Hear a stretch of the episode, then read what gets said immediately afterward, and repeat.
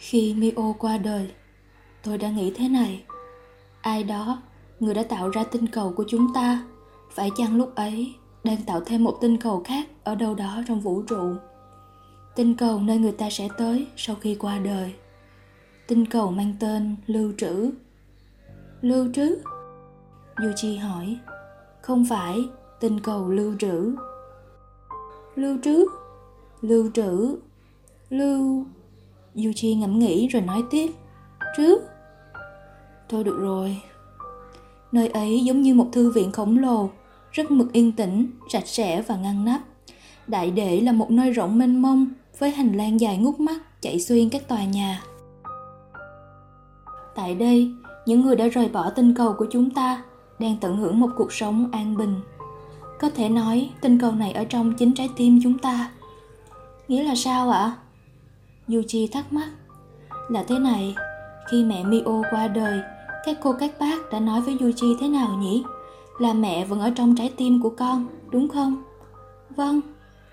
Bởi vậy, tinh cầu này là nơi những người sống ở trong tim của tất cả mọi người trên thế giới cư ngụ cùng nhau chừng nào vẫn có ai đó nghĩ đến họ còn được sống ở tinh cầu đó nếu ai đó quên họ thì sao ạ ừ thì họ sẽ buộc phải rời tinh cầu. Lần này mới là chia tay thực sự. Vào buổi tối cuối cùng, tất cả bạn bè sẽ tụ tập lại để tổ chức tiệc chia tay. Có bánh gato không? Có có bánh gato. Có cả trứng cá hồi. Ừ cả trứng cá hồi. Trứng cá hồi là món khoái cậu của yuji. Thế còn đủ mọi thứ, con không phải lo thế, tên cậu ấy có chim button không? Sao cơ vì con biết chim button tức là chim button ở trong trái tim con phải không?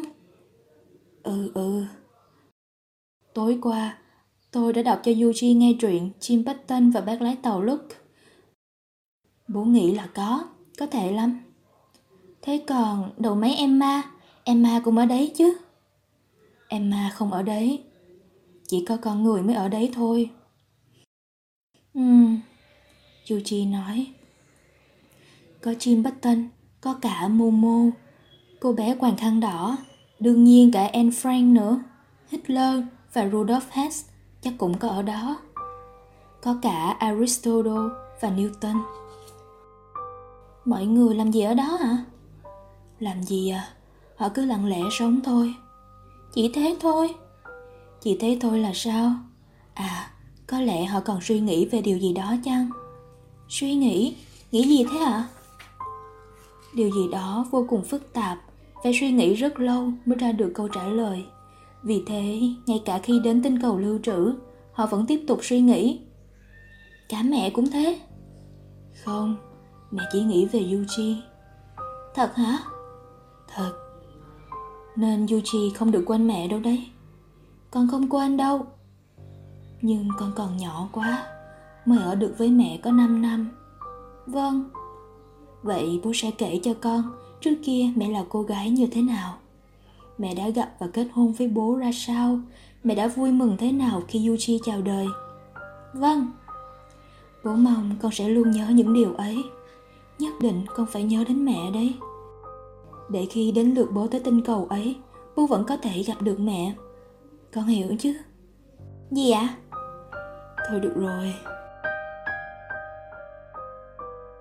Con chuẩn bị đi học xong chưa? Gì ạ? Con chuẩn bị xong chưa? Đeo thẻ tên vào chưa? Gì ạ? Sao thằng bé lại ngẩn ngãn thế nhỉ? Hồi mio còn sống nó đâu có thế này. Có vấn đề về tâm lý chăng? Đến giờ rồi, đi thôi. Tôi cầm tay Yuchi, lúc này vẫn còn ngái ngủ, kéo ra khỏi nhà. Tôi trao Yuchi cho cậu bé phụ trách dẫn các em đi học, đang đợi dưới chân cầu thang. Tôi đứng dõi theo thằng bé, đi cạnh anh phụ trách lớp 6, trông Yuchi như trẻ mẫu giáo. So với tuổi lên 6, thằng bé còn nhỏ quá. Dường như nó đã quên mất việc phải lớn lên. Nhìn từ đằng sau, Gáy của Yuji gầy và trắng như cổ hạt. Phần tóc lộ ra bên dưới chiếc mũ vàng, có màu giống nước trà, đo chi linh pha sữa. Vài năm nữa, mái tóc trông như tóc của hoàng tử Anh quốc này, thể nào cũng săn tích lại. Tôi đã trải qua chặng đường này rồi. Nguyên nhân là bởi một số hormone bị tiết ra quá nhiều vào tuổi dậy thì. Đến khi ấy, Yuji sẽ lớn bổng lên, hơn cả tôi bây giờ. Yuji sẽ gặp một cô gái giống mẹ, sẽ yêu, và nếu thuận lợi, sẽ có được một bản sao mang nửa gen di truyền của mình. Từ thời xa xưa, con người đã luôn như vậy. Phần lớn mọi sinh vật đều thế. Chừng nào tinh cầu này còn quay, quy trình vẫn sẽ được lặp lại. Tôi leo lên chiếc xe đạp cũ dựng dưới chân cầu thang, nhấn bàn đạp, hướng về văn phòng luật nơi tôi làm việc. Văn phòng cách cô nhà tôi ở chưa tới 5 phút đạp xe.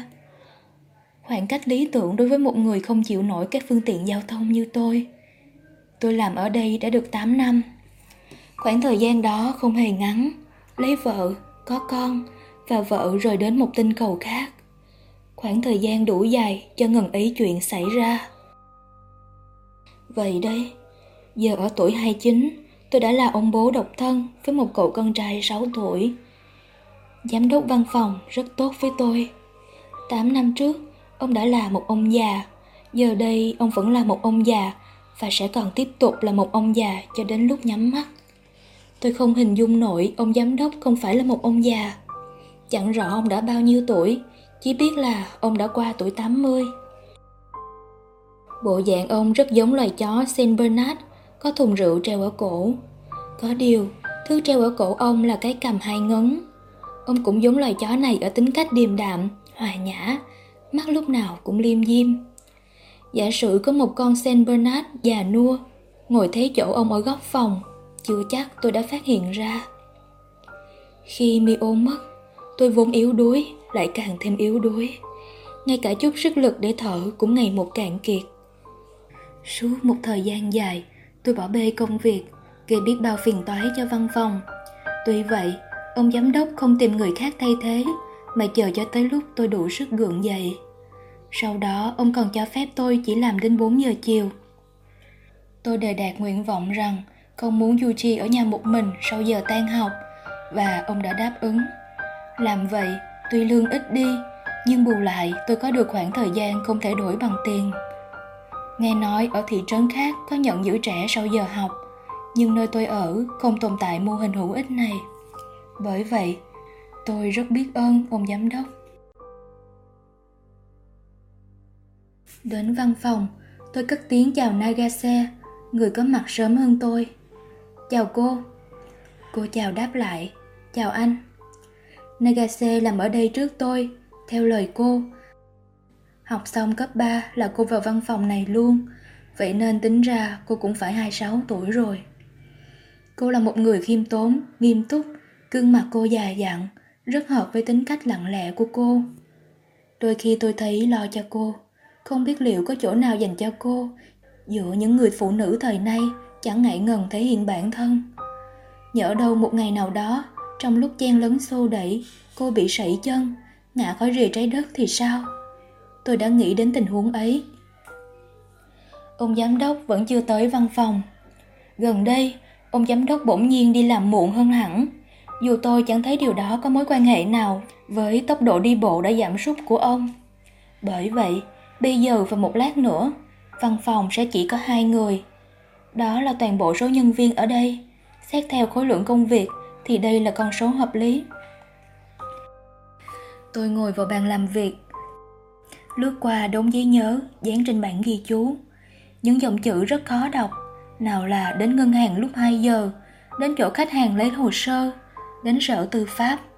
Những lời nhắn mà tôi của ngày hôm qua gửi đến tôi của ngày hôm nay. Trí nhớ của tôi rất tệ, thành thử tôi phải thường xuyên ghi lại những việc cần làm. Trí nhớ kém chỉ là một trong vô vàng vấn đề về sức khỏe tôi đang phải chịu đựng.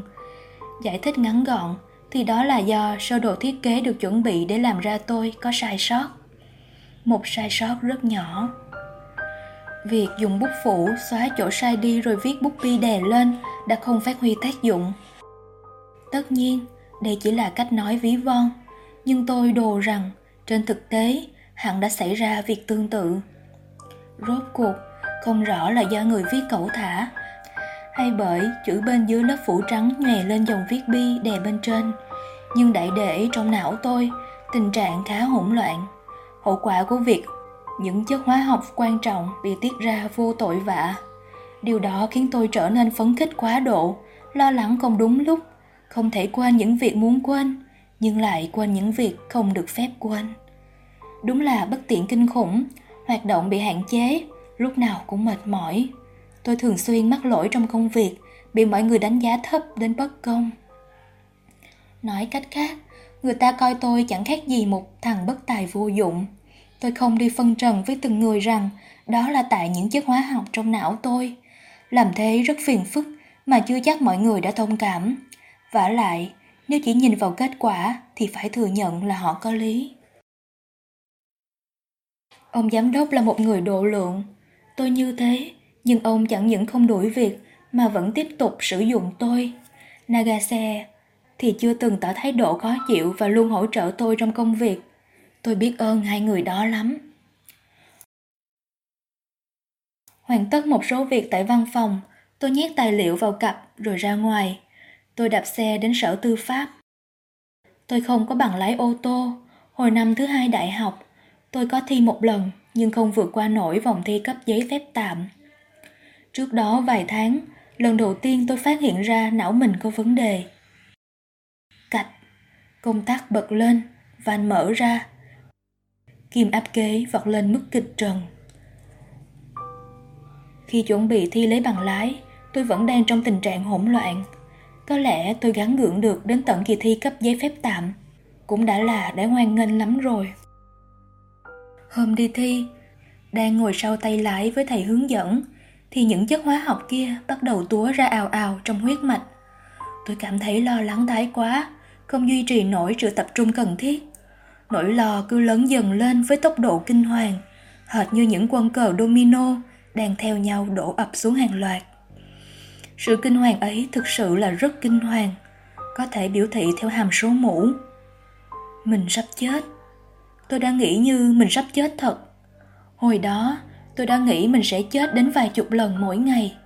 Đến tận bây giờ, có hôm tôi vẫn nghĩ thế đến vài lần. Tôi bỏ dở bài sát hạch lái xe hôm đó. Tôi còn cố thêm hai lần nữa trước khi bỏ hẳn ý định lấy bằng. Buổi trưa, tôi ngồi trên ghế đá trong công viên, ăn cơm hộp tự làm. Tôi đang cắt giảm tối đa những gì có thể trong tình cảnh chật vật này. Với lại, cơm hộp ở cửa hàng tiện dụng dễ khiến tôi đau bụng. Người khác có thể chẳng hề gì, nhưng đối với tôi, các chất phụ gia có thể đe dọa đến tính mạng. Bộ cảm ứng trong cơ thể tôi nhạy hơn người thường vài chục lần. Tôi vô cùng mẫn cảm với sự biến đổi của nhiệt độ, độ ẩm và áp suất. Vì vậy mà tôi luôn phải đeo đồng hồ có cảm biến áp suất, giúp tôi biết trước thay đổi sắp xảy ra để kịp ứng phó. Bão là thứ rất đáng sợ. Tôi rất phục những người bình thường ở sự dẻo dai của họ. Đôi lúc tôi nghĩ mình giống một loài động vật ăn cỏ quá yếu ớt nên sắp bị tuyệt chủng. Không chừng tên tôi có trong sách đỏ cũng nên. Buổi chiều, sau khi gặp vài khách hàng, tôi quay về văn phòng. Đi ra ngoài tôi vẫn phải mang theo giấy nhớ. Tôi đánh dấu ít vào cạnh bên những khách hàng đã gặp để biết chắc những khách hàng còn lại là ai. Nếu không làm vậy, tôi sẽ đến gặp cùng một khách hàng hai lần hoặc bỏ qua những khách hàng cần gặp mà đi thẳng về văn phòng.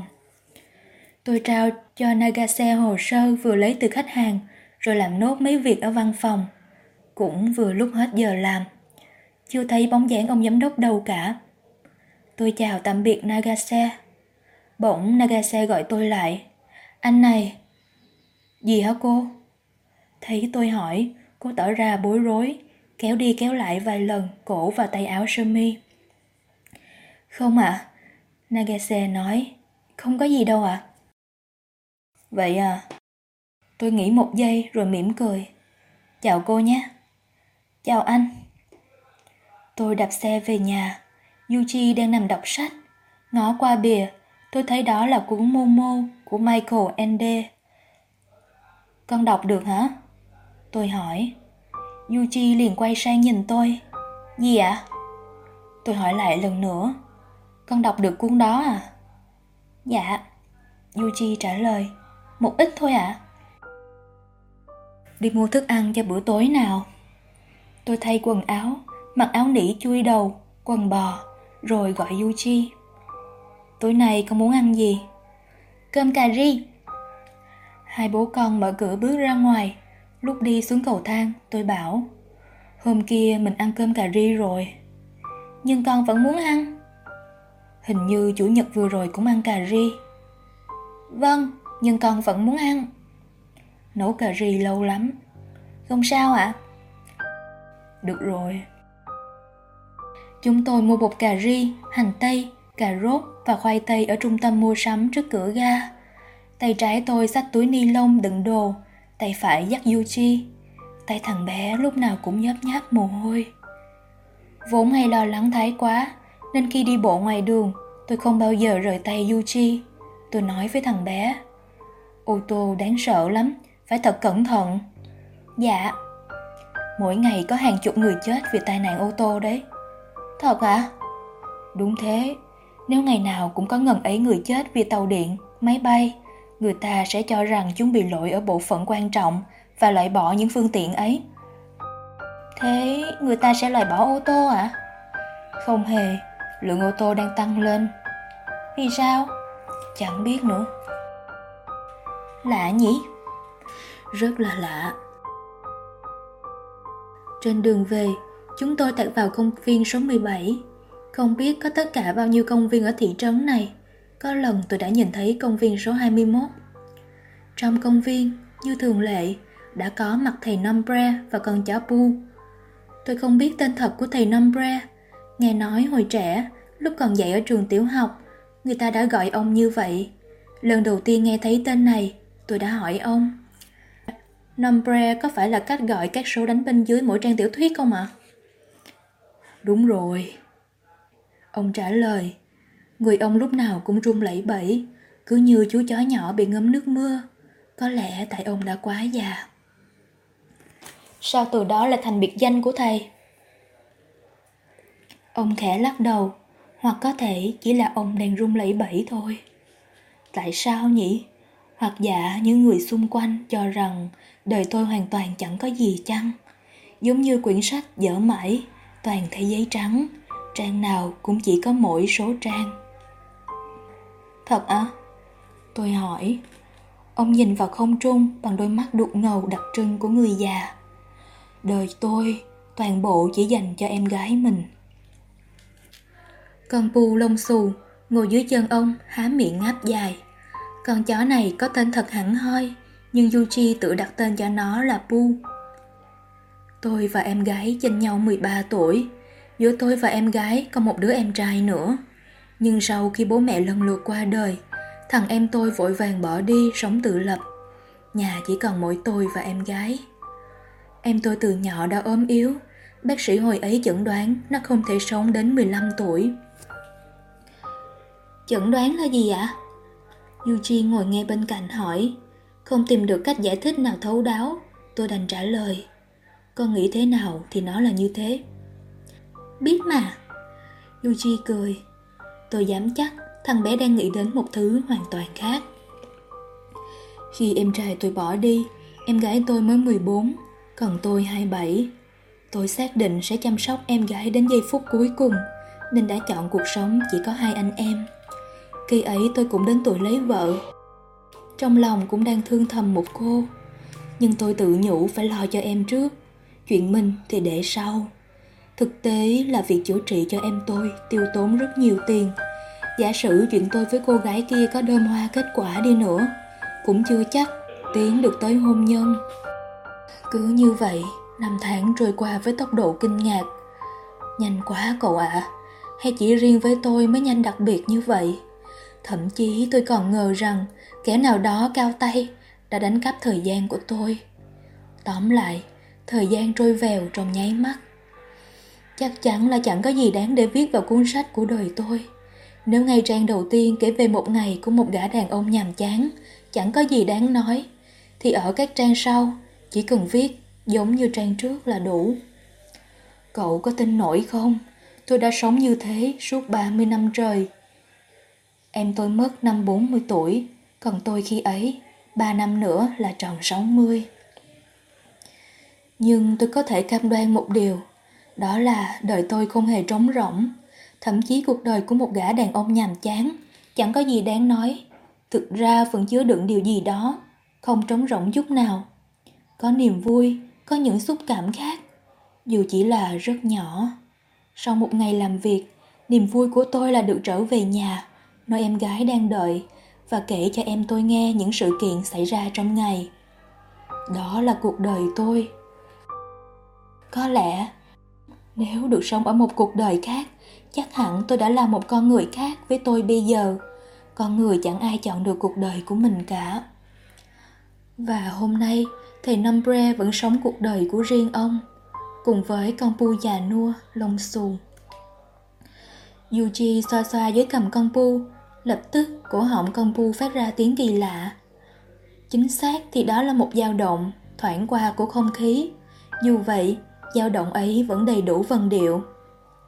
Nếu phải viết hẳn ra, có thể diễn tả tiếng ấy thế này.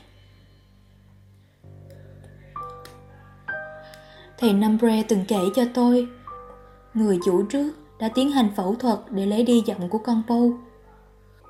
Giờ đây, mỗi khi được các con chó khác trong công viên chào gâu gâu, Pu chỉ có thể đáp lại, nhưng bản thân nó có vẻ chẳng bận tâm lắm đến chuyện này. Tối nay hai bố con ăn cà ri à? Thầy Numbre nhìn vào túi ni lông đi chợ của tôi, hỏi. Vâng, còn thầy. Của tôi đây. Trong túi ni lông ông dơ lên cho tôi xem, có một hộp cá trích tẩm bột rán. Hàng tồn nên được giảm nửa giá, đỡ được bao nhiêu. Ông đưa chiếc túi lên gần mũi ngửi, vẻ mặt mãn nguyện. Đây cũng là một trong những niềm vui nhỏ nhỏ của tôi đấy. Trong gương mặt rạng ngời của thầy Nambre lúc ấy, tự nhiên tôi thấy buồn. Chẳng rõ tại sao nữa, chỉ biết là buồn. Có phải vì niềm vui của thầy Nambre quá tằn tiện, một người đang ở chương cuối của cuộc đời, đáng ra vẫn có thể hưởng nhiều trái ngọt hơn chứ. Bởi thế nên tôi thấy buồn. Tôi và thầy Nambre ngồi trên ghế đá nói đủ thứ chuyện, cùng lúc quan sát Yuji và con bù chơi đùa. Tôi thổ lộ với ông kế hoạch tôi ấp ủ gần đây. Chuyện là em đang có ý định viết tiểu thuyết. Thầy Numbre khẽ nhích ra khỏi vị trí đang ngồi, hơi ngã người lại phía sau, mắt nheo lại như muốn thu trọn hình ảnh của tôi vào tầm mắt. Thầy đưa cả hai tay lên, đoạn bảo tôi. Tuyệt, tuyệt lắm. Thầy nghĩ vậy à? Ừ, tiểu thuyết là nguồn dinh dưỡng cho tâm hồn, là ngọn đèn trong đêm đen, là hạnh phúc vượt lên trên cả tình yêu. Cũng không đến mức to tác vậy đâu thầy ạ. À. Em chỉ định viết truyện của em và Mio để sau này Yuji đọc thôi. Ừ, ý hay đấy. Cô ấy là một phụ nữ tuyệt vời. Yuji kéo cổ con Pu xuống, giả vờ cắn vào tay con chó. Con Pu khó chịu ra mặt, liên tục kêu. Có lẽ em bị bệnh hay sao đó, mà dạo này trí nhớ rất kém. Cho nên tôi tiếp tục. Em muốn viết lại trước khi quên hết mọi chuyện. Thầy Numbre khẽ gật đầu. Quên là một việc đáng buồn. Tôi cũng quên mất nhiều chuyện rồi. Nếu nhớ được, ta sẽ sống lại khoảnh khắc xưa kia thêm một lần nữa. Sống lại trong đầu mình ấy. Thầy Numbre chỉ vào đầu mình. Đầu ngón tay run rẩy, trông như thể thầy đang cố viết từ gì đó vào bên thái dương. Mất trí nhớ rồi thì không thể sống lại những ngày tháng ấy nữa, như cuộc đời dần trôi tuột khỏi kẻ tay ta. Thầy Numbre gật gù trước câu nói của chính mình đến mấy lần trước khi tiếp tục. Vì vậy tôi nghĩ ghi chép lại các thứ là một việc nên làm. Biết đâu cuốn sách của cậu sẽ có nội dung đầy đủ hơn cuốn sách của tôi. Nói đến đây, ông nháy một bên mắt rất điệu nghệ một trong những tiểu thuyết được coi là vĩ đại nhất thế kỷ 20, cũng bắt đầu từ việc lần lại ký ức tuổi thơ đấy. Thầy Nampre dầm trại đứng lên, trong ông chật vật đến nỗi tưởng chừng lực hấp dẫn dưới chân ông mạnh gấp đôi những người khác. Đến giờ tôi phải về rồi, niềm vui nho nhỏ đang đợi tôi. Đoạn, ông chậm chạp bước từng bước ngắn, còn Pu nhận ra, liền chạy tới đi theo chủ Chào thầy nhé. Tôi nói. Thầy Numbre không ngoảnh lại, chỉ giơ tay phải lên chào, chân vẫn bước. Chào Pu nhé. Yuji nói. Con Pu ngoái lại kêu, rồi chạy theo thầy Numbre. Buổi tối, trước khi đi ngủ, tôi kể cho Yuji chuyện về tinh cầu lưu trữ. Tôi kể thêm nhiều chi tiết nhằm tăng thêm tính hiện thực cho tinh cầu này. Bản thân tinh cầu cũng trở nên sống động hơn qua mỗi câu hỏi của Yuji. Tinh cầu này có hình gì ạ? Với câu hỏi này, tinh cầu có thêm hình thù cụ thể. Tôi lấy chiếc bút dạ, vẽ phát hình tinh cầu lên mặt sau một tờ quảng cáo rau vặt. Tinh cầu trông thế này. Toàn bộ bề mặt tinh cầu được bao phủ bởi các tòa nhà giống như thư viện. Không có núi hay biển gì ạ? À? Không có, người ta sang núi đi, rồi dùng đất đó để lấp sông và biển. Sau khi sang phẳng những chỗ mấp mô, họ xây các tòa nhà lên trên đó. Sao lại thế ạ? À? Vì nơi đó đông người lắm, không được để lãng phí bất cứ khoảnh đất nào. Thật ạ? À? Con thử nghĩ xem, có bao nhiêu là người ở trong trái tim bố, giờ họ không còn trên trái đất này nữa, mà đang sống trên tinh cầu lưu trữ. Bố có kể rồi. Như vậy, nếu cộng cả những người có trong tim mọi người trên trái đất, thì tất cả sẽ là bao nhiêu người? Ừ, con không biết. Động não chút đi chứ, Yuji. Thế này nhé, giả sử trong tim mỗi người có khoảng 10 người, như vậy tính ra có hơn 60 tỷ người sống trên tinh cầu lưu trữ. Con số này sẽ nhỏ hơn nếu loại đi những trường hợp trùng lập, nhưng thật khó giải thích cho Yuji hiểu được. 60 tỷ là bao nhiêu ạ? À? Xem nào. Chẳng hạn trường của Yuji có khoảng 1.000 học sinh, tính từ lớp 1 đến lớp 6. Con đã thấy tất cả các bạn vào giờ tập trung buổi sáng rồi phải không? Rồi ạ. À. Như vậy sẽ là... Đợi bố chút. Tôi nhẩm đếm các số không bằng ngón tay. Tương đương với khoảng 60 triệu lần như vậy. 60 triệu là bao nhiêu ạ? À? Một câu hỏi rất đổi hiển nhiên. Là xem nào. Cái chai đặt trên nóc tivi nhà mình đầy ắp đồng xu một yên phải không? Vâng, con để dành suốt bao lâu rồi? Đúng rồi, trong đấy phải có chừng một nghìn đồng xu Vậy 60 triệu sẽ là khoảng 60.000 cái chai giống thế kia. 60.000 là bao nhiêu ạ? À? Một câu hỏi rất hay. Là 60.000 làm... À, bố nghĩ ra rồi. Bố và Yuji vẫn thường đến thư viện phải không nào? Vâng. Có lần bố nghe nói rằng ở thư viện có khoảng 60.000 quyển sách. Tất cả sách ở thư viện? Ừ. Vậy chỗ đấy là 60.000 à? nằm trong chăn bên cạnh. Yuji ngậm nghĩ một lúc. Yuji nghĩ rất lâu, tôi tưởng thằng bé đang ngủ rồi, nhưng đột nhiên nó thì thào. Takun ơi! Yuji vẫn gọi tôi như vậy. Ơi! Cho con hỏi thêm câu nữa nhé. Hỏi đi. Yuji nói. Đầu tiên con hỏi cái gì ấy nhỉ? Đầu tiên á? Vâng. Bố quên mất rồi. Ờ, bố con mình ngủ thôi. Vâng. Một tối khác, với câu hỏi tại sao ai đó tạo ra tinh cầu này, tinh cầu có thêm lý do để tồn tại. Bố đã kể các tòa nhà trên tinh cầu này giống như thư viện rồi đúng không? Vâng ạ. À. Thực ra, tinh cầu này là một thư viện. Thật ạ? À? Thật chứ. Ai đó, người đã tạo ra tinh cầu này thích đọc sách. Do đó, những người sống ở đây đều viết sách cho người gọi là ai đó đấy. Bố từng kể rằng mọi người ở đây ai cũng suy nghĩ phải không? Cả Aristotle và Newton, họ cứ nghĩ mãi, nghĩ mãi về những điều phức tạp. Và... Ừ, bố đã nói rồi đấy, chẳng hạn như Newton và Plato, có những vấn đề mà hồi ở trái đất, các ông nghĩ mãi không ra, Đến khi lên tinh cầu lưu trữ, các ông lại nghĩ tiếp. Cứ như vậy suốt hàng trăm năm liền. Chừng nào người trên trái đất còn nhớ đến họ, thì họ còn suy nghĩ. Vâng. Mỗi khi tìm được câu trả lời, các ông sẽ viết thành sách. và cuốn sách sẽ được nộp vào thư viện của tinh cầu lưu trữ. Còn sách của mẹ? Mẹ cũng viết sách. Sách của mẹ viết về Yuji và bố. Ai đó có đọc sách của mẹ không ạ? À? Có chứ, ai đó rất thích cuốn sách này. Vì đọc sách mẹ viết sẽ hiểu về tình yêu của con người. Thật ạ? À? Ừ. Chim bất tên viết gì ạ? À? Bố đoán là về đầu máy tàu hỏa. Còn cô bé quen khăn đỏ. Bố nghĩ là về con chó sói. Thật không? Thật. Cô bé quàng khăn đỏ viết cuốn sách về cách phân biệt bà ngoại với chó sói. Một loại sách rất có ích. Thế hả? Có lẽ vậy. Cuối tuần, hai bố con vào khu rừng nằm ở ven thị trấn. Trên chiếc nôi xanh mướt kết bằng lá dẻ, lá sồi và bồ đề, bọn gấu mèo, chồn cùng lũ côn trùng bé xíu đang quay quần đầm ấm bên nhau. Lũ cá vây tia, chép hồng và cá đục sống trong các đầm lầy nằm rải rác quanh rừng. Chúng đung đưa hai bên vây rất điệu đà, mắt nhìn vương quốc dưới nước đầy mãn nguyện.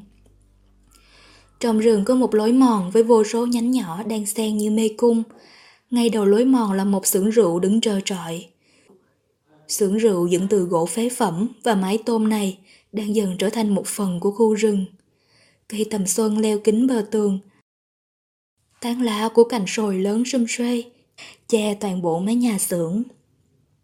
Từ xưởng rượu vang ra những âm thanh trầm đục, gư gư ga, nghe như tiếng rên rỉ. Tôi mặc một chiếc quần sót, cô tông đã bạc màu và cái áo phông in chữ KSC, viết tắt của Kennedy Space Center, tức Trung tâm Vũ trụ Kennedy. Đây là cái áo tôi được tặng để chạy bộ.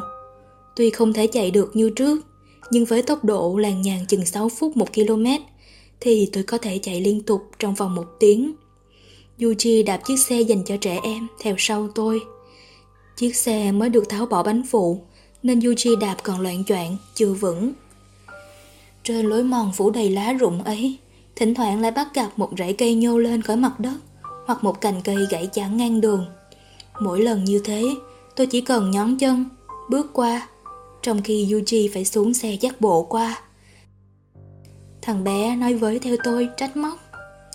Takun, đợi con với, đừng bỏ con lại chứ. Tôi giảm tốc độ và đợi thằng bé. Làm sao bố bỏ con được? Biết rồi, nhưng... Nào, đi thôi. Hai bố con lại tăng tốc, tiếp tục vào sâu trong rừng. Hai bố con chạy thẳng một mạch theo lối mòn có vô số nhánh, chừng 40 phút thì sang đến phía bên kia của khu rừng. Nơi đây có tàn dư của một nhà máy bỏ hoang, nền nhà đổ bê tông thô giờ đã bong tróc. Vẫn còn tàn tích của những bệ đỡ máy cơ khí hạng nặng, có một vùng đá vôi rộng lớn, giờ chỉ còn sót lại một phần của tòa nhà. Tất cả gần như đã bị phá hủy, ngoại trừ một cánh cửa và một thùng thư siêu vẹo. Trông thế này. Không rõ số năm kia là chỉ nhà máy số 5 hay nhà kho số 5 vì đằng sau bờ tường đó hoàn toàn trống trơn. Lần nào đến đây, Yuji cũng đi nhặt nhạnh bu lông, đai ốc, đinh tán lò xo. Có lần thằng bé nhặt được cả bánh răng. Những hôm như thế cứ gọi là trúng lớn. Tôi ngồi xuống một cái bệ, quan sát Yuji nhặt nhạnh các thứ. Hồi xưa có cả Mio đi cùng. Yuji có thói quen nhặt nhạnh này từ hồi mới 2 tuổi. Thế mà đến giờ nơi đây vẫn còn rất nhiều bu lông đai ốc, đinh tán và lò xo. Thật kỳ lạ. Nhưng đúng là lúc nào cũng tìm được mấy thứ lặt vặt như thế ở chỗ này. Sau khi nhét đầy hai túi quần, Yuji sẽ đem chôn tất cả xuống bãi đất trống trước khu nhà. Tính đến giờ cũng phải được số lượng kha khá rồi. Bọn bu lông, đài ốc, đinh tán, lò xo ấy hiện đang yên nghỉ dưới độ sâu 30cm so với mặt đất. Tôi rất muốn trông thấy vẻ mặt người nào đó lúc vô tình đào xới chỗ đất ấy lên. Tôi hỏi Yuji, bố hỏi con một câu nhé. Gì ạ? Sao con làm việc này? Thằng bé nhìn tôi như thể đang nhìn một người cực kỳ kém hiểu biết. Rõ ràng thế con gì? Thằng bé bảo, vì việc này rất vui. Uhm. Chuyện xảy ra một tuần trước khi Mio đến tinh cầu lưu trữ. Cách nói này khiến tôi thấy nhẹ lòng hơn. Nàng bảo tôi, em sắp phải đi rồi, nhưng đến mùa mưa em sẽ quay lại để xem hai bố con sống thế nào. Hôm ấy cũng là một ngày tháng sáu mưa lạnh. Từ giờ đến lúc em quay lại, mọi việc trông cậy vào chồng nhé. Lúc ấy Yuji đã lên lớp 1 rồi. Chồng nhớ phải đưa con đi học đầy đủ. Nhớ hàng ngày cho con ăn sáng, kiểm tra đồ dùng để con khỏi quên. Chồng làm được không? Được chứ. Tôi nói. Thật không? Em về mà thấy chồng làm không tốt, em sẽ không tha thứ cho chồng đâu. Rồi nàng khẽ mỉm cười, nụ cười của nàng khẽ khàng đến nỗi thiếu điều tôi đã không nhận thấy. Em rất lo cho chồng, Mio nói. Anh không sao đâu, tôi nói. Anh sẽ mạnh mẽ hơn, sẽ là một ông bố tốt. Em đừng lo. Thật chứ? Thật, chồng phải hứa đấy. Ừ, tôi đã mạnh mẽ hơn chưa? Đã là một ông bố tốt chưa? Mùa mưa sắp đến rồi. Một ngày thứ hai của tháng 6. Hôm nay, hai bố con lại bước sang một ngày mới.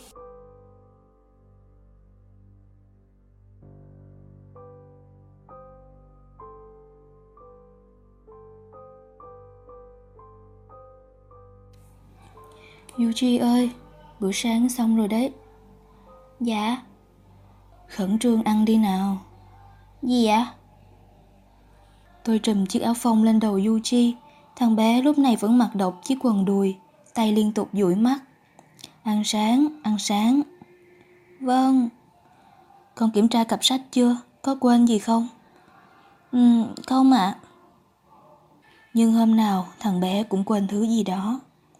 Takun ơi! Ơi! Lại trứng ốp lết và xúc xích à? Ừ, vừa đủ dinh dưỡng, lại ngon nữa. Nhưng ngày nào cũng ăn thì... Sao cơ? Không có gì ạ. À? Khẩn trương lên, chỉ còn 8 phút thôi đấy. Thế hả? Ừ. Takun ơi! Ơi! Cái áo này dính sốt cà chua rồi. Kệ nó. Cứ coi như là họa tiết của áo đi.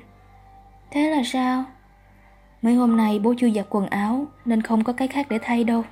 Một cái thì dính nước sốt, một cái thì dính đầy cà ri rồi. Trời, con chịu khó ăn uống sạch sẽ hơn một chút, tức là giúp bố rồi đấy. Vâng, được rồi, con mặc áo này vậy. Tôi đi ra ngoài có việc, trên đường về thì dính mưa. Cơn mưa đầu tiên của tháng. Đến văn phòng, Nagase mang khăn bông ra lau vai và lưng cho tôi. Áo vest của anh... Nagase nói. Vâng. Nagase rất lúng túng, trông như ngại không muốn tiếp tục câu nói còn dở dang. Cô kéo mạnh cổ tay và áo sơ mi của mình. Sao hả cô? Chuyện là... Cô nói Áo anh sẽ bị ố mất thôi À vâng Đành chịu thôi Tuy nhiên Cử chỉ của Nagase cho thấy cô vẫn rất bối rối Tôi nhoẻn miệng cười với ý muốn hỏi, sao vậy? Thì cô lắc đầu với ý đáp, không có gì. Tôi đưa tài liệu cho Nagase rồi nói, Chào cô nhé. Cô thì thào, anh vất vả quá. Rồi ôm tập tài liệu vào ngực. Ông giám đốc thì đang ngồi ngủ ngon lành tại bàn của mình. Buổi chiều, Hai bố con che ô đi chợ. Tối nay con muốn ăn gì? Cơm cà ri ạ. À? Rập khuôn quá. Rập khuôn là gì ạ? Là thiếu tính sáng tạo Nghĩa là sao ạ? À? Nghĩa là giống như thực đơn thường ngày của nhà mình Thế à? Ừ Vậy phải làm thế nào? Hay bố con mình thử một món trước nay chưa bao giờ làm nhé Wow, hay quá Một làn gió mới Là cái gì ạ? Câu nói của Tổng thống Mỹ ngày xưa Giờ con trai của ông ấy đang làm tổng thống Thế à? Ừ. Chúng tôi trao đổi ý kiến và quyết định thực đơn của buổi tối nay sẽ là bắp cải cuốn thịt, món chưa từng xuất hiện trên bàn ăn gia đình tôi. Hai bố con phân công nhau đi tìm nguyên liệu tại trung tâm mua sắm, rồi hớn hở ra về. Một làn gió mới, một làn gió mới. Yuji nhắc đi nhắc lại. Tại công viên số 17, như thường lệ, đã có mặt thầy Nombre. Ông đang ngồi ngắm những bông cẩm tú cầu nở rộ quanh bờ cái ao nhỏ. Con bu không thích mưa nên chui tọt vào gầm ghế. Nghe tiếng tôi, thầy Nombre liền quay lại, tủm tỉm cười. Thầy ngắm hoa cẩm tú cầu. Đẹp quá anh nhỉ, hoa biết có người ngắm, nên cố gắng nở thật đẹp, một tình cảm hết sức chân thành, không chút đắn đo do dự. Thầy tiếp tục. Cẩm tú cầu vốn là loài thực vật duyên hải, có lẽ chúng đang nhớ nước đấy. Tôi trộm nghĩ, chắc thầy Nam Re vẫn nhớ đến hình bóng người con gái ông đã không có cơ hội gắn bó khi xưa. Việc này chắc cũng tương tự như khi yêu ai đó. Dù mấy chục năm không gặp nhau, dù người đó không còn trên tinh cầu này nữa, ta vẫn thấy nhớ nhung khôn nguôi. Nghe có vẻ kỳ lạ, nhưng đó là sự thật. Tiểu thuyết của anh tiến triển tốt chứ? Thầy Nam Bre hỏi. Chưa ạ, à, lúc bắt tay vào viết, em lại thấy khó khăn quá, dù em có rất nhiều điều muốn viết. Hãy cứ đợi khi thời điểm đấy tới. Thời điểm ấy? Ừ, cái lúc mà từ ngữ dâng đầy trong ngực anh và tự động tuôn trào. Thật thế sao? Ừ, chắc chắn sẽ có ngày đó. Yuji cúi xuống, nói gì đó với con Pu đang trốn dưới gầm ghế. Con Pu im lặng nghe. Tôi cố giọng tay và nghe được Yuji nói với con chó. Này, mày có biết một làn gió mới không? Về đến nhà, với sự trợ giúp của Yuji và tham khảo thêm sách dạy nấu ăn, tôi bắt tay vào làm món bắp cải cuốn thịt. Sách có ghi, đây là một trong những món có ít khả năng thất bại nhất. Tuy nhiên, chúng tôi vẫn thất bại. Con bảo này. Gì cơ? Món bắp cải cuốn thịt có vị thế này à? Bố nghĩ là không. Với cả... Sao? Vị chán quá. Bố đồng ý. Sau đó là khoảng 5 giây im lặng. Con bảo. Ừ. Con phát hiện ra điều này. Điều gì? Hình như con đã mua nhầm. Nhầm cái gì? Nhầm rau diếp với bắp cải. Ồ. Lại 5 giây im lặng. Con xin lỗi. Không, không sao, con đừng lo. Vì lúc nấu bố cũng chẳng phát hiện ra. Thật ư? Ừ. Có lần tôi đọc được một bài báo nói rằng ở Anh, cứ ba đứa trẻ thì có một đứa không phân biệt được bắp cải với rau diếp chàng hoàng tử Anh quốc nhà tôi hình như là một trong ba đứa trẻ đó. Và có khả năng tôi cũng nằm trong số đó. Tôi được biết, rạp chiếu phim ở thị trấn bên cạnh đang chiếu phim Momo. Đó là một rạp chiếu độc lập, thường chiếu lại các phim kinh điển. Nghe nói tháng này, rạp sẽ chiếu trọn bộ các phim dựa theo tác phẩm của Michael Ende. Tuần này là Momo, tuần sau là chuyện dài bất tận, Yuji nói muốn xem Momo. Con biết là bố không thể vào rạp chiếu phim rồi, đúng không? Con biết. Nếu muốn đi thì con sẽ phải xem một mình đấy, chịu không? Không sao ạ. À? Vậy thứ bảy này đi nhé. Hay quá, cảm ơn Takun. Không có gì. Thứ bảy, trước giờ chiếu một tiếng, hai bố con rời căn hộ, Tôi đạp chiếc xe cũ thường ngày vẫn dùng đi làm, còn Yuji đi chiếc xe đạp dành cho trẻ em. Hai bố con đạp xe men theo con đường hai bên đều là cánh đồng. Còn gần 10 cây nữa là đến thị trấn bên cạnh, nên vẫn đủ thời gian. Tôi không đi được xe buýt hay tàu điện. Nếu bước lên xe, ngay khi cánh cửa khép lại và xe bắt đầu tăng tốc là công tắc trong tôi bật lên, phàn mở ra, kim áp kế vọt lên mức kịch trần. Đi bất cứ phương tiện nào tôi cũng bị như vậy. Từ đầu máy hình con khỉ ở khu vui chơi cho đến thuyền thiên nga ở khu du lịch. Xe buýt hay xe điện đã rất tệ rồi. Nhưng tàu điện một ray hay cáp treo còn tệ hơn. Vì chúng mới trên cao. Tôi đoán nếu là máy bay sẽ còn khủng khiếp hơn nữa. Và tàu ngầm thì chắc chắn sẽ là đòn chí mạng.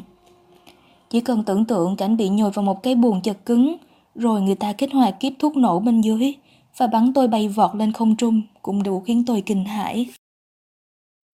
Thế nên trong mắt tôi, con chó Laika Kuryavka đúng là một anh hùng khi đã bay vòng quanh trái đất trên con tàu Sputnik. Tôi ước giá như mình có được chút xíu lòng dũng cảm của nó.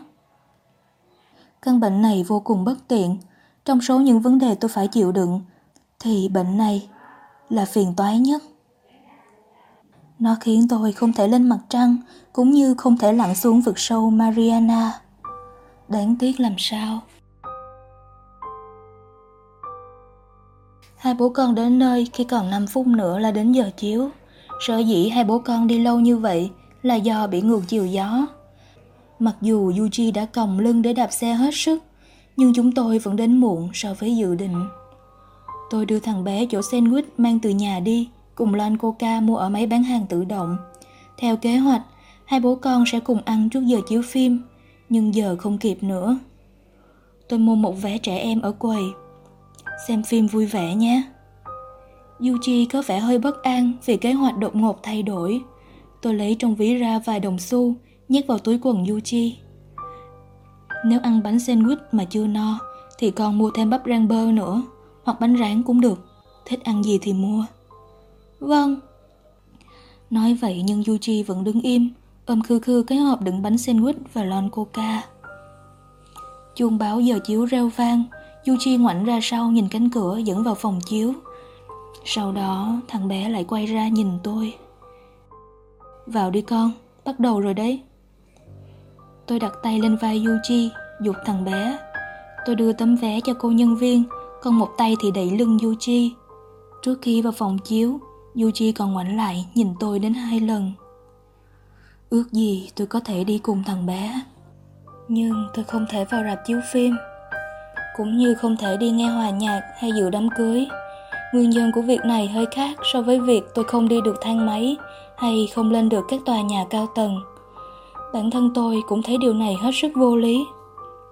Nhưng cứ như thể tôi bị mắc kẹt trong trạng thái quái gở nào đó. Ở chỗ đông người, khi tất cả buộc phải im lặng, thì tôi lại như bị hối thúc muốn nói thật to. Chắc hẳn mọi người ít nhiều đều có cảm giác ấy, nhưng vấn đề là ở mức độ thế nào. Tôi không kìm được muốn nói oan oan toàn những câu vô thưởng vô phạt, kiểu như Chà, cáo kia sành điệu quá. Hay chết tiệt, suýt nữa thì được. Những câu nói bất chợt hiện lên trong đầu tôi thường trực có nhu cầu được bận ra, gây phiền hà cho tôi. Tình hình sau đó diễn biến như mọi bận, sự bối rối làm công tác bật lên, vành mở ra, kim áp kế vọt lên mức kịch trần.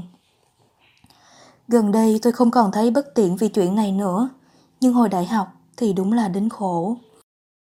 Ngồi học mà tôi toát mồ hôi như tắm, chỉ vì cố kìm nén những câu nói luôn chực buộc khỏi miệng như Trời, giả man quá, hay em không nhớ thầy nói thế. Rốt cuộc, căn bệnh ấy trở thành nguyên nhân chính khiến tôi phải bỏ học giữa chừng. Sau khi thấy Yuji đã vào hẳn trong phòng chiếu, tôi đi loanh quanh bên ngoài rạp tìm chỗ giết thời gian. Khu này toàn các tiệm thời trang, trang sức và đồ ăn nhanh. Chỉ riêng sự ồn ào náo nhiệt của chốn này cũng đủ khiến tôi hoa mắt chóng mặt. Nhưng tôi buộc phải đợi đến lúc Yuji xem xong phim. Vì đã đưa hết sandwich cho Yuji, nên giờ tôi bắt đầu thấy đói. Tôi đi bộ một lúc trước khi quyết định vào Starbucks, thầm nghĩ, chỗ này chắc không sao. Không sao, là do quán cấm hút thuốc. Với người có bộ cảm biến nhạy như tôi, khói thuốc là mối đe dọa chẳng kém gì hơi cay. Giả sử có một hội những người như tôi rủ nhau đi biểu tình, tay cầm biểu ngữ, chà, cái áo kia sành điệu quá, hay chết tiệt, suýt nữa thì được. Thì để trấn áp bọn tôi, cảnh sát mỗi người chỉ cần ngậm một điếu thuốc bao quanh xung quanh là xong. Bọn tôi sẽ nước mắt tèm nhem mà rút lui, và vừa chạy vừa kêu, trời, dã man quá. Thế trạng không cho phép tôi uống cà phê, cạch, công tác sẽ bật lên. Do đó, thực đơn của tôi tại Starbucks rất hạn chế. Tôi gọi đồ uống là một chai nước khoáng, đồ ăn là sandwich BLT. Nhận chiếc khay có chai nước và bánh sandwich. Tôi đến ngồi vào bàn ở góc trong cùng. Khoảng 80% số bàn đã có người ngồi, mọi người đều vừa uống cà phê vừa bận việc gì đó. Có cô mặc bộ vest công sở, cúi mặt vào máy tính sách tay. Có cậu có vẻ là sinh viên thì mở sách để trước mặt. Tôi bắt chước họ, mở cuốn vở vẫn mang theo bên người.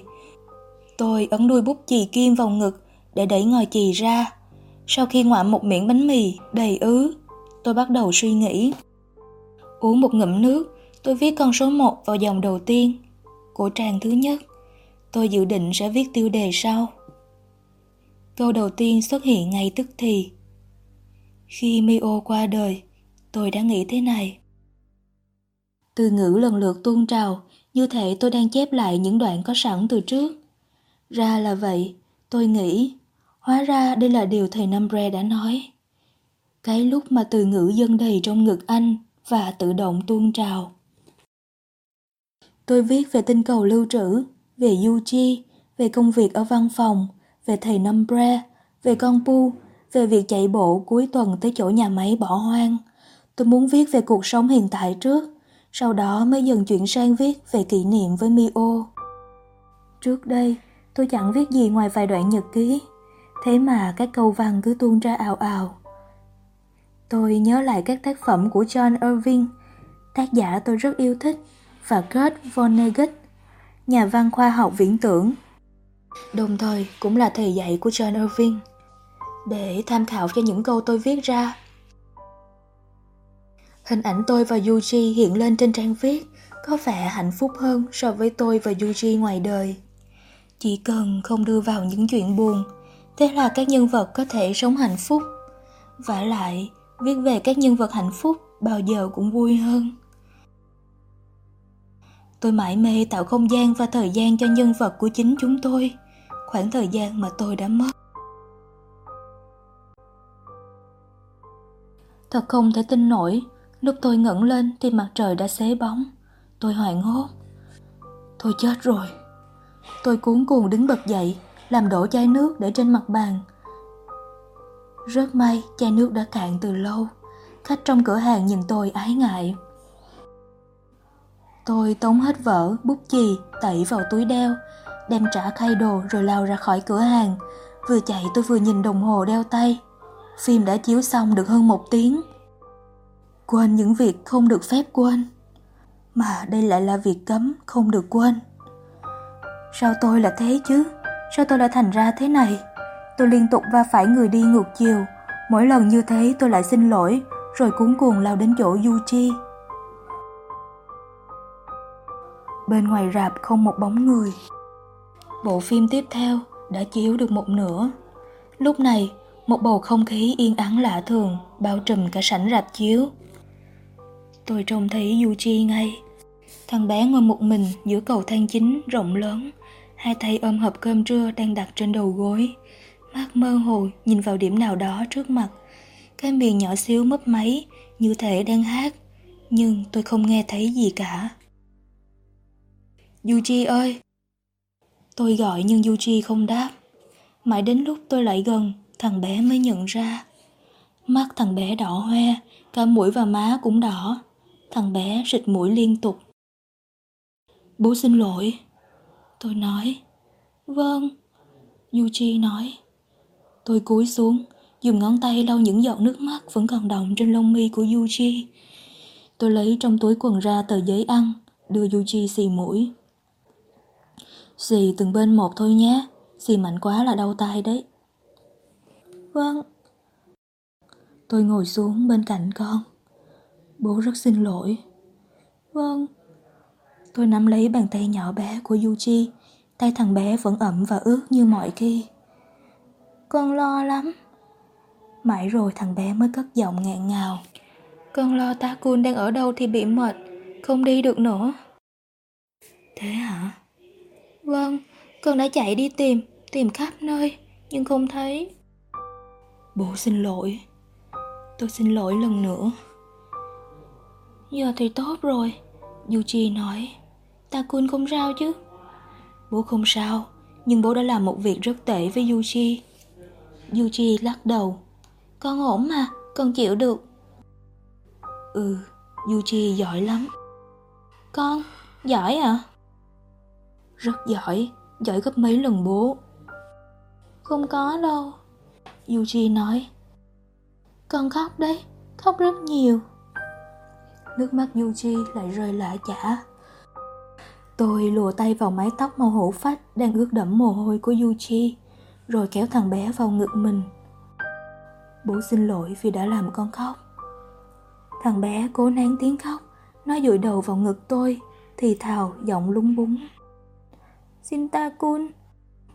Thằng bé nói, đừng bỏ con một mình, đừng quên con. Tôi đã phải trả giá vì khiến Yuji lo lắng, mặc dù sự trả giá này cũng khiến thằng bé lo lắng hơn. Chuyện là trên đường về, đi được nửa đường thì cơ thể tôi bắt đầu dở chứng. Yuji lúc này đã tươi tỉnh trở lại, kể cho tôi về bộ phim vừa xem bằng giọng lúc được lúc chăng. Gió đang thổi xuôi chiều, nên hai bố con đạp xe nhẹ tinh như con thuyền no gió. Khi tôi phát hiện ra thì tình hình đã tồi tệ rồi.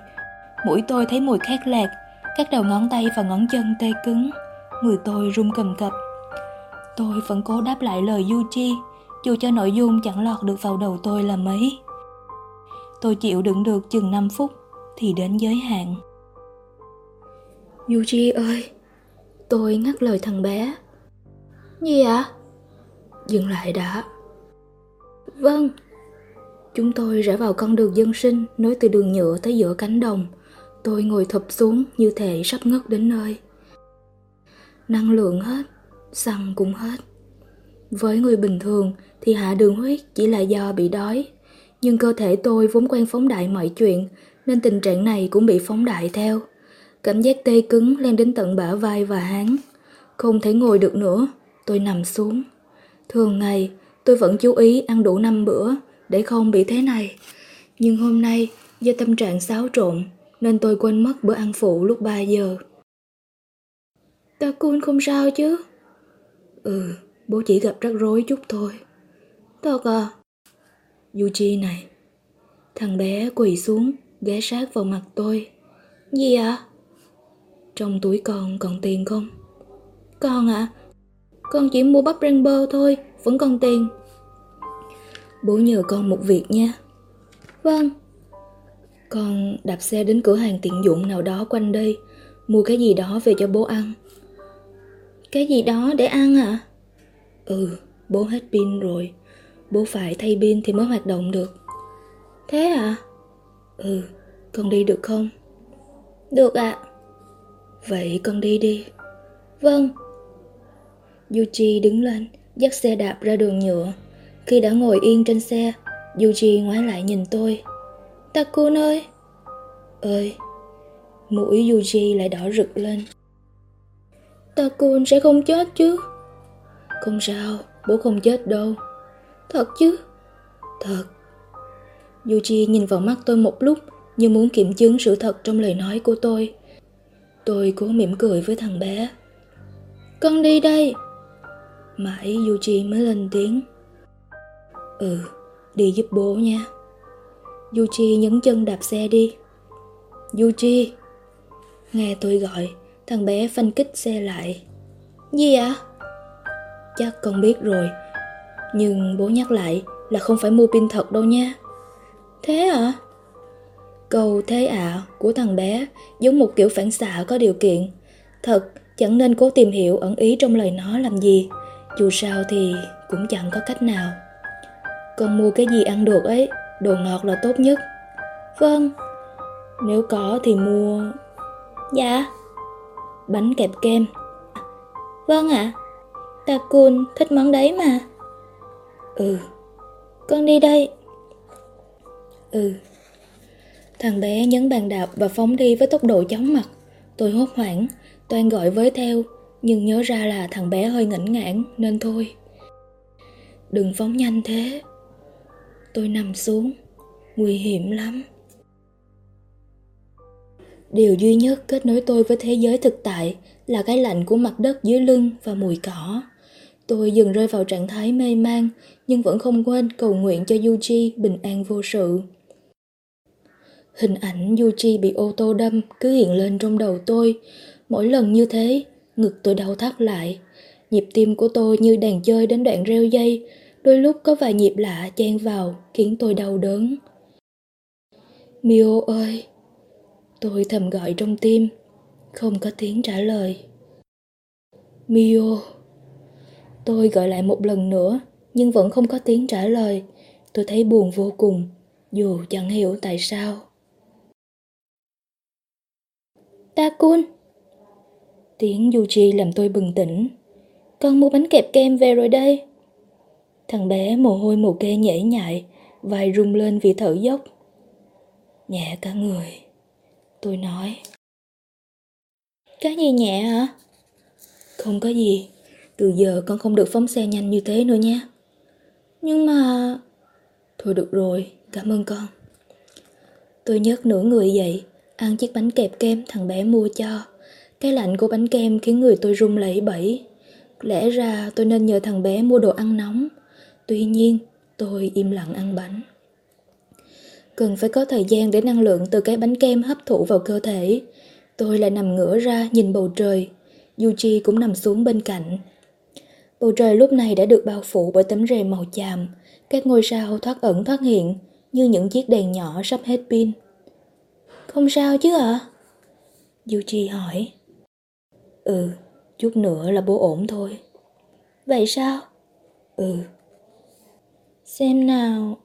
Sao cơ? Hát sẽ đỡ hơn đấy. Tức là sao? Mẹ bảo con thế. Bố không biết. Được rồi. Được rồi là sao? Cái gì mà chả được à? Thôi được rồi. Mẹ bảo khi nào thấy sợ hoặc thấy đau thì chỉ cần hát bài này thôi. Mẹ bảo thế à? Vâng, mẹ bảo thế. Vậy con dạy bố đi. Sau đó, thằng bé bắt đầu hát bằng thứ giọng mỏng và trong. Một chú voi chơi đùa trên mạng nhện, vui quá bèn gọi thêm chú nữa đến. Hai chú voi chơi đùa trên mạng nhện, vui quá bèn gọi thêm chú nữa đến. Đợi đã. Gì ạ? À? Bài này có bao nhiêu chú voi? Bao nhiêu cũng được, đến khi nào mình thấy khỏe lại thì thôi. Trong đầu tôi hiện lên hình ảnh hàng trăm chú voi chen chúc nhau trên một cái mạng nhện khổng lồ. Không biết mấy chú voi có vui thật không? Vui chứ ạ, à? Vui thì mới gọi thêm bạn đến chứ. hmm. Nào cùng hát nhé, ta cương sẽ thấy khỏe hơn đấy. Được rồi. Ba chú voi chơi đùa trên mạng nhện, vui quá bền, gọi thêm chú nữa đến. Chúng tôi hát cho đến khi có 65 chú voi mắc trên mạng nhện. Đoạn cuối của bài hát là thế này. 65 chú voi chơi đùa trên mạng nhện. Muộn quá rồi, chúng bảo nhau về thôi. Takun thấy khỏe hơn chưa? Ồ, sao ạ? À? Con xem này, bố khỏe lại từ lúc nào rồi? Thật à? Ừ, hay thật đấy. Công nhận. Muộn rồi, muộn rồi, bố con mình về nhé. Vâng. Trời đã tối, hai bố con dắt xe đạp đi song song, tiếng ếch kêu râm ran. Hôm nay bọn ếch có gì vui chăng? Con muốn gặp mẹ quá. Yuji nói. Vậy à? Yuji im lặng một lúc rồi tiếp tục. Có phải tại con mà mẹ chết không? Không phải đâu. Thật không? Thật. Sao con lại nghĩ thế? Chẳng sao cả. Một lát sau, lần này đến lượt tôi. Không phải đâu con. Con biết rồi. Thế thì tốt. Vâng. Một ngày nào đó, Yuji sẽ biết sự thật. Bất cứ nơi nào cũng có người thích buôn chuyện. Hiện giờ trong thằng bé có vẻ thờ ơ vậy thôi, nhưng nó đang bắt đầu muốn tìm hiểu sự thật. Rất có thể một kẻ tộc mạch nào đó đã nói với thằng bé. Dù sao, Yuji vẫn còn quá nhỏ. Tôi dự định giấu con thêm một thời gian nữa. Nếu có thể, tôi muốn thằng bé chỉ biết sự thật khi đọc cuốn sách này. Sự thật là, nếu nói Mio chết là do Yuji thì không hẳn. Khi kết quả đã có từ trước đó, rất khó xác định được đâu mới là nguyên nhân. Quả bóng trên vòng quay may rủi đã rơi vào con số 13 đen đuổi. Nhưng vì sao? Không thể giải thích vì sao. Chỉ bằng vài câu nói. Và ngay cả thế giới của chúng ta cũng chẳng khác gì một bàn quay may rủi. Có một điều chắc chắn, Yuji là một ca sinh khó. Ngay từ khi mang bầu, Mio đã gặp nhiều vấn đề sức khỏe. Cho đến lúc sinh Yuji, nàng phải tiêm vài mũi vì quá suy nhược, chẳng biết để làm gì. Phương án mổ đẻ như Keisa, nghĩa là không phải đẻ tự nhiên mà đứa bé sẽ chui ra qua cái khe do bác sĩ rạch, cũng đã được tính đến. Nhưng cuối cùng, sau 30 giờ vật lộn, Yuji đã đến với thế giới bên ngoài qua đường chính thống. Một đứa bé vô cùng khỏe mạnh, nặng những 3 cân chính. Ngược lại, mẹ thằng bé yếu đi rất nhiều. Phần lớn các bộ phận trong cơ thể nàng như cơ quan bài tiết, tiêu hóa, hô hấp đều không còn hoạt động được như xưa. Năm năm sau, nàng mới từ biệt tinh cầu này. Tận bây giờ tôi vẫn không rõ tình trạng sức khỏe của Mio khi qua đời liệu có liên quan đến việc những bộ phận trong cơ thể nàng bị suy nhược trầm trọng sau khi sinh Yuji hay không. Bởi lẽ sau khi sinh con một thời gian, nàng đã khỏe mạnh trở lại, vẫn sống cuộc sống bình thường của một người mẹ, người vợ. Do đó, không thể nói Mio chết là do Yuji được. Giả sử đúng là có vấn đề khi nàng sinh thằng bé, nhưng 5 năm sau vấn đề ấy mới lấy đi mạng sống của nàng thì cũng không thể quy kết đó là lỗi của Yuji. Thằng bé chẳng làm gì sai cả. Tôi và Mio đã chờ đợi được đón thằng bé đến với thế giới. Lúc chào đời, Yuji còn chưa biết thở, mắt vẫn nhắm nghiền. Thằng bé trong sáng như một bông tuyết chưa chạm xuống mặt đất. Vì vậy, tuyệt đối không được để Yuji khổ tâm về chuyện mẹ nó. Hôm sau, hai bố con vào rừng như thường lệ. sưởng rượu hôm nay vẫn phát ra tiếng rên gư gư ga. Bầu trời bao phủ bởi một lớp mây dày, xám xịt. Gió từ trong rừng thổi ra, mang theo mùi mưa. Trời sắp mưa đấy. Ô! Tôi giảm tốc độ để đi song song với Yuji. Bố ngửi thấy mùi mưa, có thể trời sẽ mưa. Yuji khịt khịt mũi. Con không biết. Nhanh lên nào. Mọi khi hai bố con vẫn đi đường vòng, chạy một quãng kha khá, rồi mới tới chỗ nhà máy bỏ hoang. Nhưng hôm nay, chúng tôi chọn đường tắt. Trong rừng rất tối, dẻ và bồ đề vương cành tạo thành vòng lá bên trên. Bên dưới, lá rụng thành lớp, mỗi bước dẫm lên lại nghe tiếng lép nhép. Bầy chim không cất tiếng hót, có lẽ trời u ám quá nên chúng chẳng buồn ca hát. Im ắng. Thi thoảng, như thể chợt nhớ ra điều gì, một làn gió thổi tới lay động ngọn cây, tạo nên những âm thanh lách cách, nghe như tiếng ai ném hạt đậu. Một thân cây đổ nằm chắn ngang đường, lần trước cây này chưa nằm đây, tôi giúp Yuji nhấc xe đạp qua. Đi hết rừng là tới chỗ nhà máy bỏ hoang, trời càng lúc càng tối. Tách, giọt mưa đầu tiên sượt qua má, rơi xuống vai. Mưa rồi đấy. Mưa đổ xuống ào ào, nền bê tông của nhà máy lỏng bỏng nước. Một mùi vô cùng quen thuộc sộc thẳng lên mũi. Cả nhà máy bỏ hoang rộng thế này mà không có nổi một chỗ trú mưa. Biết thế hai bố con ở lại trong rừng còn hơn. Tôi quyết định quay về đường cũ nên gọi Yuji. Về thôi con. Nhưng Yuji không nghe tiếng tôi. Trán bết tóc vì dính nước mưa. Thằng bé hơi chuối về phía trước, như thể đang nhìn vào thứ gì đó mặt đầy vẻ nghiêm trọng. Thằng bé châu mày, chăm chú quan sát bằng ánh mắt đăm chiêu, già dặn nhiều so với tuổi. Tôi dõi theo ánh mắt Yuji. Giữa khung cảnh âm u mờ nước mưa, nổi bật một điểm màu sáng nhạt le lói. Điểm này nằm ngay trước cánh cửa có ghi số 5, nơi bức tường duy nhất còn sót lại. Tôi dùng đầu ngón tay gạt nước mưa động trên lông mi, mở to mắt nhìn lại lần nữa. Ngay lập tức, tôi nhận ra một dáng hình quen thuộc. Không thể có sự nhầm lẫn ở đây. Kia chính là Mio. Nàng đang ngồi thu mình trước cánh cửa.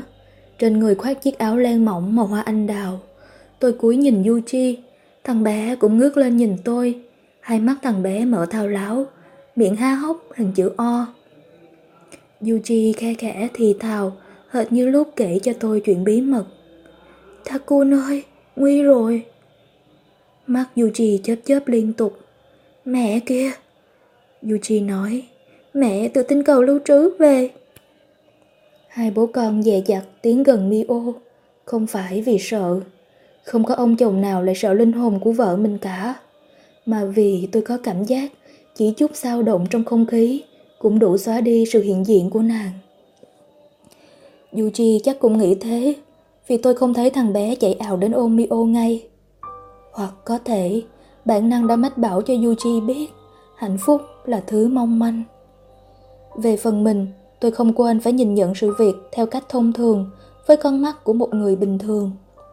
Giả thuyết về một người giống hệt Mio. Đây là một cô gái hoàn toàn xa lạ, có ngoại hình giống như chị em sinh đôi với nàng, hoặc là chị em sinh đôi thật, chứ không phải người lạ. Nếu là người lạ, thì người này giống nàng đến khó tin. Nếu là chị em sinh đôi thì không có chuyện tôi lại không biết. Nàng có em gái và em trai, nhưng ba chị em chẳng giống nhau chút nào. Trong khi tôi, một người không hề chung huyết thống, lại còn giống em trai nàng hơn. Tôi cũng chưa từng nghe chuyện nàng có một cô em sinh đôi bị cấm cung với mặt nạ trùm kính bao giờ. Giả thuyết rằng nàng vẫn sống. Không thể có chuyện đó. Giả thuyết này nghe có vẻ hấp dẫn, nhưng hơi vô lý. Nếu nàng còn sống, điều đó có nghĩa tôi đã có mặt vào giây phút lâm chung của một Mio khác, tổ chức đám tang cho một Mio khác và đến tâm sự bên mộ của một Mio khác. Tôi không ngơ ngẩn đến mức ấy. Tôi cũng nghĩ đến giả thuyết người ngoài hành tinh, giả thuyết người nhân bản. Nhưng ông Murder, tức David Duchovny, tin mấy giả thuyết đó, chứ tôi thì không. Tôi nghĩ đến tất cả những điều trên trong lúc chậm rãi tiến lại gần nàng. Tuy nhiên, ý nghĩ chiếm trọn tâm trí tôi lúc này là người con gái trước mặt tôi. Chính là linh hồn vợ tôi. Bởi nàng đã nói với tôi, đến mùa mưa, em sẽ quay lại để xem hai bố con sống thế nào. Nàng đã giữ lời hứa, quay về gặp hai bố con vào một ngày mưa tháng 6. Khi chỉ còn một chút nữa là chạm được vào nàng, thì tôi nhận ra bên vành tay phải của nàng có hai nốt ruồi nhỏ xíu, chiếc răng khỉnh trắng muốt thấp thoáng sau đôi môi khép hờ. Cô gái này không phải là ai đó giống hệt Mio, cũng không phải chị em sinh đôi hay người nhân bản. Cô chính là Mio. Nếu cách diễn đạt trên chưa chính xác, thì có thể sửa lại thế này.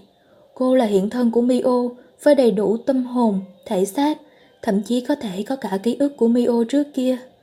Nếu là linh hồn thì là một linh hồn quá thực, với hình hài quá rõ nét. Chưa kể còn mang mùi hương rất thơm nữa. Mùi tóc thân thương của nàng. Không thể so sánh mùi hương này với gì khác, chỉ có thể gọi đó là mùi hương ấy, thứ ngôn ngữ thân mật nàng dành riêng cho tôi. Thứ ngôn ngữ có một không hai trên thế giới, và tôi đang cảm nhận được ngôn ngữ đó. Không nhận ra sự có mặt của hai bố con, nàng lơ đãng nhìn những giọt mưa vỡ òa dưới chân. Tôi để ý thấy hai bầu má Mio đầy đặn hơn so với hồi nàng mất. Đây là gương mặt trước khi bệnh tình của nàng xấu đi. Trông nàng rất khỏe mạnh và trẻ trung. Có gì đó hơi mâu thuẫn. Một linh hồn khỏe mạnh, nghe thật mâu thuẫn. Như kiểu một nhà tài chính hảo tâm hay Woody Allen có lối suy nghĩ tích cực. Nhưng biết đâu, linh hồn thường trở về hạ giới trong hình hài của thời kỳ hạnh phúc nhất. Dưới lớp áo len mỏng màu hoa anh đào là chiếc váy liền màu trắng không hoa văn. Nàng được cấp bộ quần áo này ở tinh cầu lưu trữ chăng? Những người sống trên đó đều mặc đồ màu trắng. Tôi biết từ ngày xưa, các linh hồn đã được mặc định là bẩn đồ trắng, nhưng không lẽ giờ kiểu mốt đó đang quay trở lại? Mẹ! Vì quá nôn nóng, Yuji khẽ gọi, giọng run run. Bây giờ Mio mới nhận ra sự có mặt của hai bố con. Nàng ngẩng lên, nàng nhìn hai bố con với ánh mắt bình thản, lãnh đạm. Nàng chậm chậm nhắm mắt, sau đó lại mở ra, đầu khẽ nghiêng sang một bên. Từng cử chỉ quá đổi đáng yêu và thân thương ấy khiến tôi rít trào nước mắt. Không nghi ngờ gì, đây chính là vợ tôi, Dù nàng chỉ còn là linh hồn, đương nhiên cả sự đáng yêu kia nữa cũng không thể thay đổi. Tôi nhẹ nhàng dìa tay ra để kiểm chứng sự hiện diện của nàng. Nàng hoảng sợ, vội co người lại. Có gì đó bất tiện ư, nàng không được phép để con người chạm vào. Không thể kiềm chế hành động của bản thân, tôi đặt tay lên vai nàng. Tôi ngỡ rằng có điều gì đó sẽ xảy ra, nhưng không có gì cả. Tôi cảm nhận được bờ vai mong manh của nàng dưới tay mình. Bờ vai ấy tôi đang bị ướt mưa, nhưng vẫn có chút hơi ấm. Tôi thoáng ngạc nhiên, giả dụ đây chỉ là cảm giác lạnh lẽo, hơn cả cơn mưa tháng 6. Hoặc thứ tôi nắm trong tay chỉ là giọt sương màu hoa anh đào, chứ không phải bờ vai nàng, thì có vẻ còn hợp lý hơn. Dù là gì đi nữa, thì sự thật là nàng đang hiện hữu đây, và mùi hương êm dịu tỏa ra từ người nàng, khiến trái tim tôi chao đảo. Yuji cũng rón rén tiến lại gần Mio, dè dặt chia bàn tay xinh xắn kéo áo nàng. Mio mỉm cười đáp lại Yuji, nhưng hai gò má nàng căng cứng, khiến nụ cười trở nên gượng gạo. Sao thế này? Cảm giác lạ lẫm này là sao? Tôi hơi lo, bèn thử gọi tên nàng. Mio à. Nàng quay sang nhìn tôi, đôi môi mỏng của nàng khẽ mở ra, để lộ chiếc răng cảnh lớn. Mio, nàng nói, đó là tên tôi ư? Giọng nói quen thuộc với âm điệu cao, mỏng và hơi rung ở cuối câu. Ban đầu tôi muốn òa khóc vì giọng nói quen thuộc ấy, nhưng rồi trước câu hỏi của nàng, tôi ngạc nhiên đến mức nước mắt không trào ra nổi. Sao em lại hỏi vậy? Tôi nói, em không nhớ gì ư? Hả? Yuji nói, có lẽ vậy. Mio nói, thế hả? Tiếng của Yuji, tôi, tôi không nhớ gì cả. Không nhớ gì cả. Hai tay tôi cứ hô hô một cách vô nghĩa. Không gì cả. Vâng. Nàng nhếch mép như thể thất vọng vì vừa rút thăm trượt. Vậy còn... Nàng hỏi, hai người là ai? Là ai? Tôi nói với nàng, trong lòng cảm thấy không được thoải mái lắm. Anh là chồng em, còn Yuji là con trai em. Đúng thế, con trai. Yuji nói. Không thể nào. Nàng nói. Đúng vậy. Đúng đấy mẹ. Yuji nói. Khoan đã. Mio giơ một tay ra như muốn ngăn hai bố con đừng nói nữa. Tay còn lại nàng ôm lấy đầu mình. Khi tỉnh lại, tôi thấy mình ngồi đây. Nàng nhắm mắt, lần hồi lại trí nhớ với vẻ mặt nghiêm trọng. Chừng 10 phút trước thôi, tôi đã cố nhưng không nhớ được gì cả. Đây là đâu? Tại sao tôi lại ở đây? Tôi là ai mà lại ngồi đây nghĩ ngợi thế này? Nghe nàng nói, tôi bắt đầu suy nghĩ. Như vậy là nàng rơi xuống dưới này cách đây 10 phút. Trong khi đó, toàn bộ ký ức của nàng vẫn ở lại tinh cầu lưu trữ. Nghĩa là nàng cũng quên luôn cả việc mình đang là một linh hồn. Có lẽ vậy. Tóm lại, chuyện này là thế nào? Hôm nay tôi đến đây cùng với hai người. Phải. Tôi nhanh trí trả lời. Sao cơ? Yuji nói. Tôi khẽ cấu vào cái gáy mạnh khảnh của Yuji. Thằng bé im lặng. Ba chúng ta đã đến đây, chủ nhật nào cả nhà cũng đi dạo. Thật vậy à? Thật. Tôi gật đầu. Anh và Yuji chạy vào rừng chơi. Khi quay lại thì thấy em như thế này. Chắc em đã bị ngã đập đầu vào đâu đó. Tức là tôi bị mất trí nhớ vì cú đập đầu đó. Có vẻ như vậy. Thật thế hả? Yuji hỏi. Tôi cố gáy Yuji mạnh hơn nữa. Thằng bé liền im bặt. Dẫu sao em cứ về nhà với bố con anh đã. Trí nhớ của em sẽ sớm trở lại thôi. Thật vậy ư? Ừ. Nàng từ từ đứng dậy, chiếc váy ướt dính chặt vào đùi, nước mưa chảy tông tọng như gấu váy. Ta mau về thôi, để bị lạnh sẽ cảm mất. Vâng. Nàng không biết gì cả, có khi lại hay, như thế nàng sẽ không phải nhớ đến những ký ức đau buồn. Tôi nhớ lại câu nói của nàng. Đến mùa mưa, em sẽ quay lại. Câu nói vào giây phút cuối cùng ấy. Nàng nói thế này. Phải rồi, em sẽ đến cùng với cơn mưa. Sau khi chắc chắn hai bố con sống ổn, em sẽ lại ra đi trước khi mùa hè đến, vì em không chịu được nóng. Nếu nàng không nhớ mình đã đến đây từ đâu, thì rất có thể nàng cũng sẽ quên luôn cả việc phải quay về tinh cầu lưu trữ. Và nếu vậy, thì nàng có thể ở lại sống với hai bố con. Ba chúng tôi gồm tôi, Yuji và nàng. Chỉ cần ba chúng tôi có thể sống cùng nhau, thì việc vợ tôi là một linh hồn cũng chẳng có vấn đề gì. Thật sự chẳng có vấn đề gì. Nếu có thể, rất mong nhận được sự donate ủng hộ của các bạn. Thông tin donate có để ở dưới phần miêu tả để có thêm kinh phí duy trì việc đọc. Xin cảm ơn các bạn rất nhiều. Xin chào và hẹn gặp lại.